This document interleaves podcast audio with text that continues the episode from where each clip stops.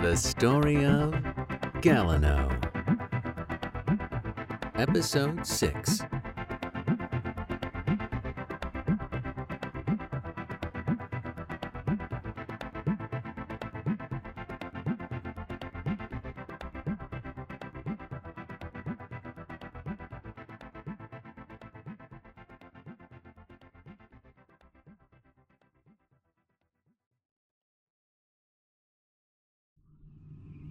We come to the office of Major Nord aboard the Bowth's mothership. Secure location, Dale! Not a place where he will easily run away from and we no longer know where he is! Location, Dale! Dale flinches, pencil thin lips quivering. He says nothing. His bioengineered disposition has no room for any kind of active insubordination. That doesn't mean Dale likes being yelled at. He hates it. The rush of shame, guilt, embarrassment, and anger just have nowhere to go. This is one of the reasons why Dale is nasty to his crewmates. Find him, Dale. Figure it out. Our orders have come in. The time is now. His exposure to the world has ripened him, but we have to get to him before he matures anymore. You can bet the Yaramans will be looking for him too. We have to capture him and deliver him before they do. I will do as they command. I can count on your compliance. This I know. Use all the orbs we have at our disposal. Go, now! Yes, sir! Now to deal with Val.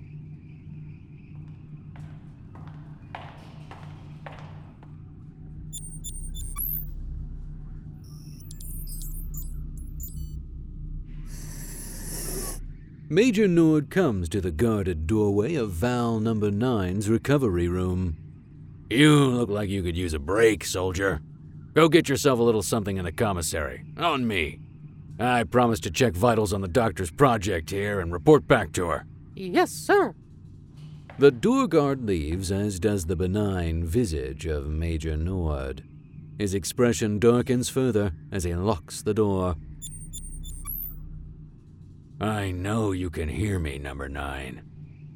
Me being in my position and you in yours, it's rare I get to share as freely as I'm about to.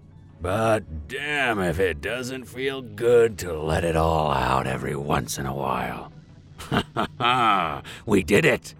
Finally, having a majority human hybrid manifest the Genesis ability.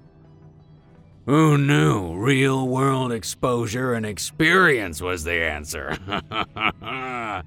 Galliano is ripe for the harvesting. We have you to thank for that in part, but we reviewed your files in number 9. Your connection to Galliano means you are a player in this game, and to be a player is to be a threat. We can't have you tipping the scales wherever you go. Your job is done. Mission accomplished. Termination code 866. Normally, a termination code uttered would begin a sequence of events within the body of a subject that trigger a system wide shutdown and hibernation.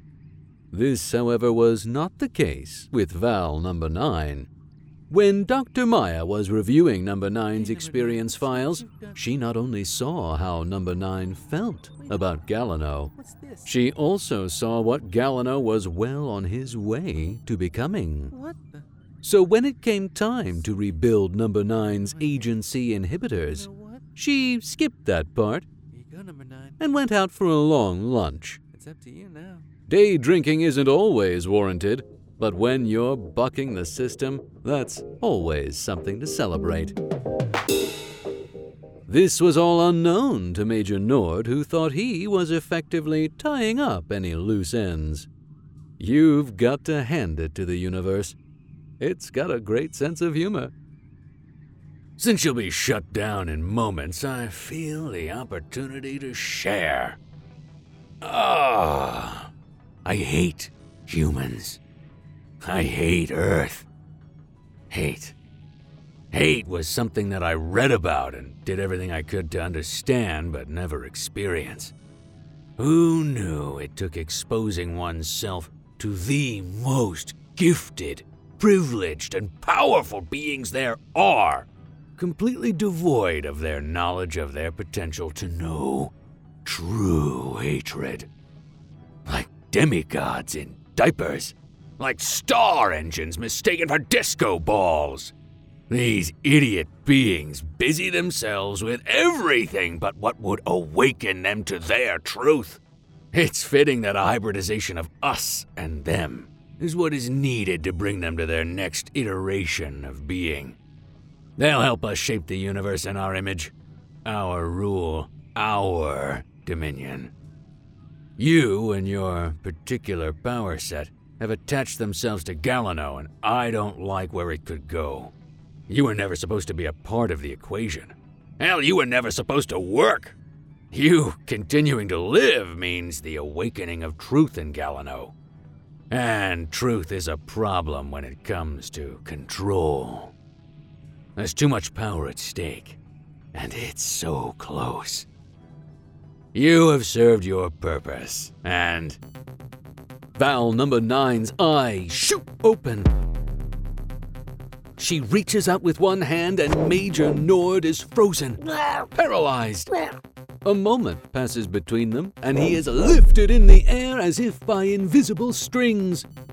Val number nine's hair rages red, and her eyes as rubies as they stare death into Major Nord. She sits up, arm continually outstretched, then levitates from her medical bed, holding the Major in midair with her telekinetic power. Terminates of gold.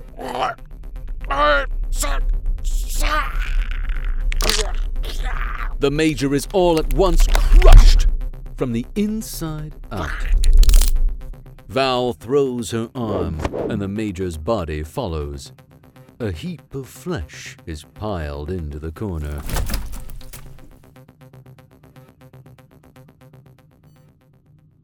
Free. Canada. Where are you now?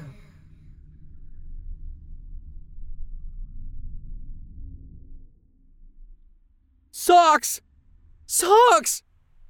Over here. Socks! Oh my god! Oh my god! Are you alright? Yes, you. Oh, oh, you got my ear. Ah, ah. Other than that, I'm fine. Damn it, that wasn't an explosion. I'm so sorry. I, I don't want to hurt you. I don't know what's going on.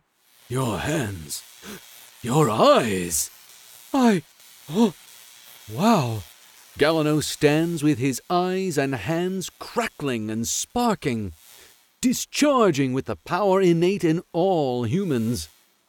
The power of creation, the Genesis ability. I knew it. You are different. I can't breathe. Uh, uh, um, uh. Take it easy. Take it easy. Yes, you can. You are becoming conscious of something rising from within you. Is that what this is? Sparks fly as Galliano begins to know his power. Sam appears but blinks and twitches in and out of focus. Ga- Gallan, Gallino, whatever you're doing, I, I, I can't take it too much. Override inhibitor program. Commence deletion. Gal- Gallino, I, I, I hope you find out the truth about what you are. Good luck. I, I had fun with you, you, but my core program is running its termination sequence. die now or die later. We all gotta go sometime. It's time, time, time for me to go now. Now, you can be free. Galliano's hands and eyes stop crackling, and the holographic image of Sam flickers once, twice, and fades away. Goodbye, Gallino. He was nothing if not loyal. You know, he was what initially alerted me to your presence.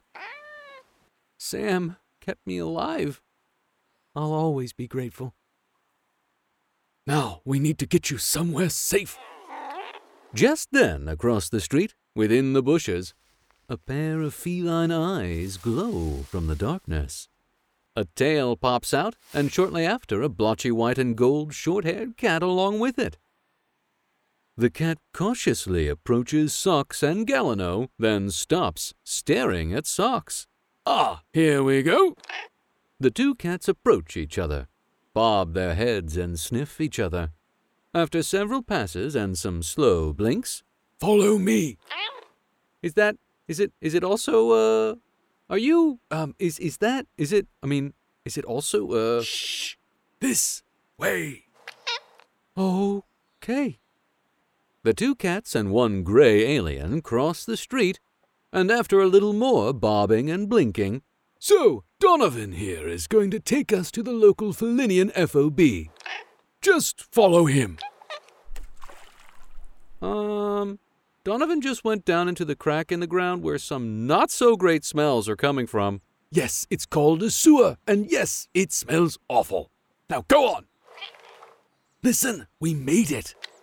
Donovan will go ahead and alert the rest of the Felinians we are coming. We will finally get some answers, Galliano. Well, I've gone this far. That's the spirit. And with that, Galliano and Socks follow Donovan down into the sewer.